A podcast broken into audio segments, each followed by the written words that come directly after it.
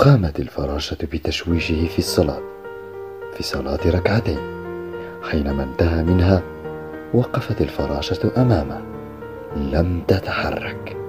تنتظر منه معاقبته لها لكن قال لها وبكل لطف وفقك الله أيتها الفراشة.